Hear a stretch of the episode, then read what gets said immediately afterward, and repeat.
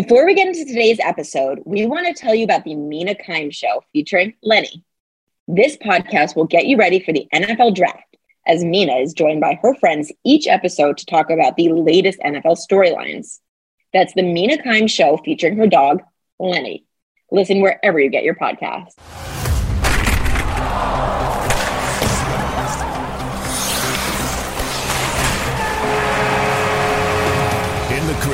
The ESPN NHL podcast with Linda Cohn and Emily Kaplan.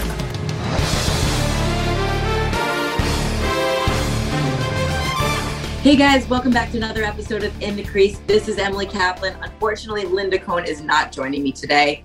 She's feeling under the weather. We need her to rest that voice. She's sick. So, Linda, get better. It's just me rambling. I'm coming to you guys from New York City. Uh, I had a wild game five last night from the New York Rangers. Really, though, I've been really having a wild week. I've had four games in four different cities. Um, definitely a new personal record for me. It began Sunday in Boston, a Mother's Day game. Um, I was between the benches for the Bruins and Carolina Hurricanes. It was super fun. The big story there is that Charlie McAvoy was out. Um, I want to get back to that later because it's kind of an interesting story. Um, and the Bruins series was one where like you thought the Carolina Hurricanes were going to run away with it. They looked like such a faster team when they played at home, but the Bruins were a completely different team when they played at home. Um, so they tied it up and we went back. Oh, we'll get back to my schedule. I'm all over the place, guys. Uh, Monday, then I flew to Pittsburgh. That was a game against the New York Rangers. The Pittsburgh Penguins were just dominant. Um, you know, the Rangers scored first, and Pittsburgh was not rattled at all. Ended up scoring seven goals in that game. Um, a lot of them on Igor Shesterkin, who, let's face it, is going to win the ballot for the MVP. Um, I, I felt like the team lacked heart. And again, something we're going to follow up on because they come back to New York later and they show a lot of heart. Um, but it was interesting that Gerard Gallant called them soft. You like, as a player, that's probably the biggest insult you could hear, um, especially coming from your coach. I do feel like we've evolved in a lot of the way that we use language around players, but they know if you use the word soft, like that's not cool. Flew back to Raleigh. Uh, I love being in Raleigh. I've gotten to know all the security guards and the people there. Um, they're all so nice. It's a Southern hospitality. Um, it's a great spot. And it's also been like a ladies' time because Abby Labar has become a good friend. She does the local Bally broadcast.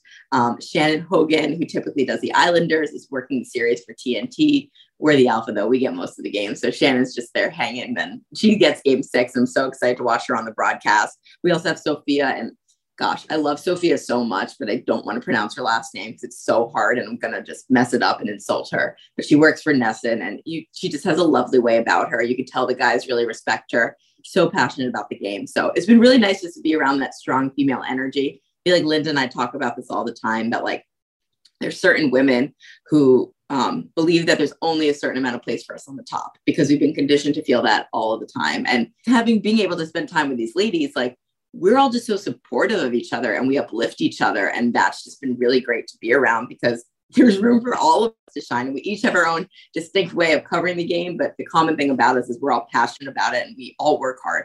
And I feel like all I want to do is surround myself around people um, who have a really good work ethic. So I'm only talking about the stuff off the ice. On the ice, the Carolina Hurricanes rocked. Um, they just looked so good at home again. They were flying out there. Um, Antti Raanta still in net. I, Freddie Andersen, it's tough because, you know, when we've been talking to Rod in these pregame meetings, um, he said, I don't really know because Freddie's going to need a couple practices before he can play. And when do you get those practices in? When is he ready for those practices? I really don't think we're going to see him until at least two at this point, should the Carolina Hurricanes advance. Um, a guy on that team that I've been so impressed with is Seth Jarvis. You know, he scored two goals in that pivotal game against Boston. And this is a kid that showed up to training camp and they didn't have a slot for him. They didn't think he'd be there. He's like 20 years old. Um, but he was so good. And Rod basically told us, you know, he's not AHL eligible. These are certain rules. So it's either do you send him back down to juniors where he's going to be miles away better than anyone else, and that's not going to be good for his development, or do you put him on the NHL roster because he can contribute? So they put him on the NHL roster. It obviously worked out. Um, my favorite thing about Seth is that you know he was living in a hotel as a lot of rookies do and Sebastian Aho, who's really morphed into a leadership role. I, I, love watching him to continue to grow and develop, you know, off the ice as well as on the ice. Um, invited Seth to live with him as a roommate. So in game one, I, I kind of put Seth on the spot. I was like, what was Sebastian like as a roommate in a in-game interview? And he said, no comment and laughed. And it was pretty funny. So um, Seth was my first star interview after this game the other night. I'm sorry, I can't keep track of days. It's tough. Um, and so uh, right beforehand, I was like, hey, I'm going to ask you about Aho again. Think of a good chirp. And he got a good one. He said Aho can't cook because they order out all the time.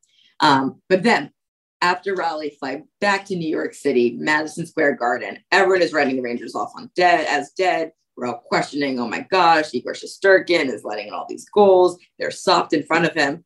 They go down to nothing against the Pittsburgh Penguins. You know, you think this is it. This is their season. It's one of the best seasons in New York Rangers history. Of course, you know, they have a lot of overtime wins and where they are in the rebuild, they never thought they'd be here, but you think they're going to beat the Pittsburgh Penguins in this round, especially considering the Penguins are on their third string goalie, especially because the Rangers had their Penguins number this year. And lo and behold, who comes through for the Rangers? It's the freaking kids. The kids have been unreal for this team. You know, I think Kreider hasn't done his best series, and Zibanejad's been really quiet. But Chytil, Lafreniere, who's been so physical and dominant, like these were the guys that were the stars in this game. Um, and I really like talking to Filip Chytil after the game. Chytil, sorry, I'm going to pronounce it right. Um, and as you guys know, it's kind of like my thing that I try to um, thank players in their native language. It's just like a little small thing that you can do. Um, so I had to ask him how to say it in Czech. Um, and I believe it is Dekuji, Dekuyi. Um, we're we're going to need to practice that because if this kid's going to be a star in the league, got David Pastrnak too, I better damn learn how to say thank you in Czech. I think it's Dekuyi. Someone just commented on me afterwards. So that was my last week. It's been wild. These playoffs have been unreal. I just you know, people were talking about, oh, the margins of victories and all these games. There's been a lot of blowouts, but no, I love it. Every night, I feel like I don't really know what's going to happen. I feel like it's been the year of the surprise goaltender. Um, obviously, Louis Domingue is kind of the poster boy for that. A little side note on Domingue, by the way. This is a guy who had the toughest summer of his life. Do you remember? He was in Tampa Bay, had a really great year there, 11 straight wins, 22 wins overall. Andre Vasilevskiy was injured. And then the Tampa Bay is like, look, we don't really have space for him. We need to give starts to Vasilevskiy. They trade him. They trade him again. He's all bumping around all these different leagues, and it seems like a career backup. He always had faith in himself that he could be an NHL goalie. No other team really showed him that path. So this summer, he was, quote, a whisker away from signing in Russia's KHL. A verbal agreement fell through. He didn't know what he was going to do. The Penguins called him late in like August, September, weeks before training camp. That's when he finalizes a deal there. And they outlined a path to him. Ron Hextall believed in him and said, look, you're number three, but if Casey DeSmith and Tristan Jarry are two and one respectively get hurt, you're my guy. I'm not making any waiver pickups. I'm not going to make any trades. I believe in you. And that's why Louis Domingue did it. It's also been a really challenging season for him because his wife and kids stayed back home in Quebec. Um, and that's hard, just living away from your family. I mean, they didn't want to go to Scranton. I understand it. There's probably some uncertainty there, but that couldn't have been easy. So for him to thrust into that game, revealed to me that he ate the damn spacey pork and broccoli, which has now become a cottage industry in himself itself. But it was just such a good interview because he was just so authentic, not the best, uh, which was just such a funny, um, natural moment. Um, and he's, you know, he's carried the Penguins to this point. Um, he's been okay. He's been solid. I'd say he's better than okay. He's been solid um, when called upon, but I do think we'll see Tristan Jarry soon. He's practicing. He had a long session the other day. Um, I keep seeing him at the rink walking around looking pretty chipper. So we'll see what happens there. Again, though, the surprise goaltender. We've got all these guys making under a million dollars. Um, but the other big storyline, I, I believe, is goaltender interference. You know, I wrote a big story about officiating because officiating always seems to be the topic everyone wants to talk about come playoff time. And the officiating, honestly, sure, maybe some people can point out some inconsistencies night to night. They're definitely not putting the whistles away. I'll tell you that. There's a lot of power plays. Goaltender interference is what's giving everyone up in arms. And, you know, we have these pregame coaches meetings where um, it's off the record, you know, we can just really get their thoughts and that really helps us on the broadcast. And I can't tell you how many coaches on different teams in different situations have brought up we need to fix this system. It's not okay. And the biggest issue they have is that the onus is on the coaching staff because they have to make the challenge. And that challenge can be the difference between winning a game, winning a series, your entire career. And in a situation like offsides, it's black and white when the coaches make that challenge. So, okay, you're going to put it down because I know I'm right. and we're not going to lose this power play and we're going to go on.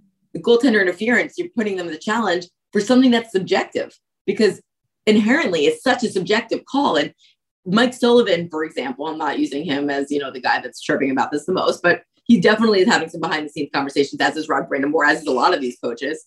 Um, why is his opinion different than the people in Toronto in the situation room? And why is he being penalized for that?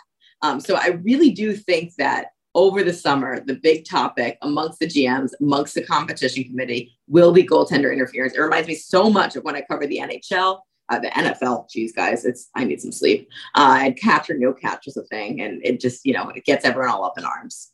Okay, I've just rambled. I miss Linda. I miss the riffing and the rapping. Um, what I am doing now is staying in New York for a day. They basically told me I could fly home, um, but I'm on call for a game seven, and I'm at the point now, guys. Like I am not in the mood to take a gratuitous plane trip, uh, an extra plane trip, just because, and just to sit at home for a couple hours.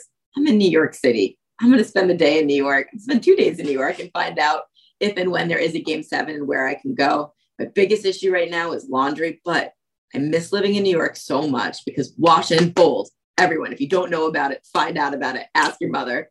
Tell her to stop doing your laundry and go to wash and fold. You basically bring a big hold bag of laundry and you dump it at the laundromat and you come back and they give it to you nice and pressed and it's not that expensive. And I used to live next to a wash and fold when I lived in New York. It was the biggest thing I missed when I moved to Chicago. Um, so that's my day.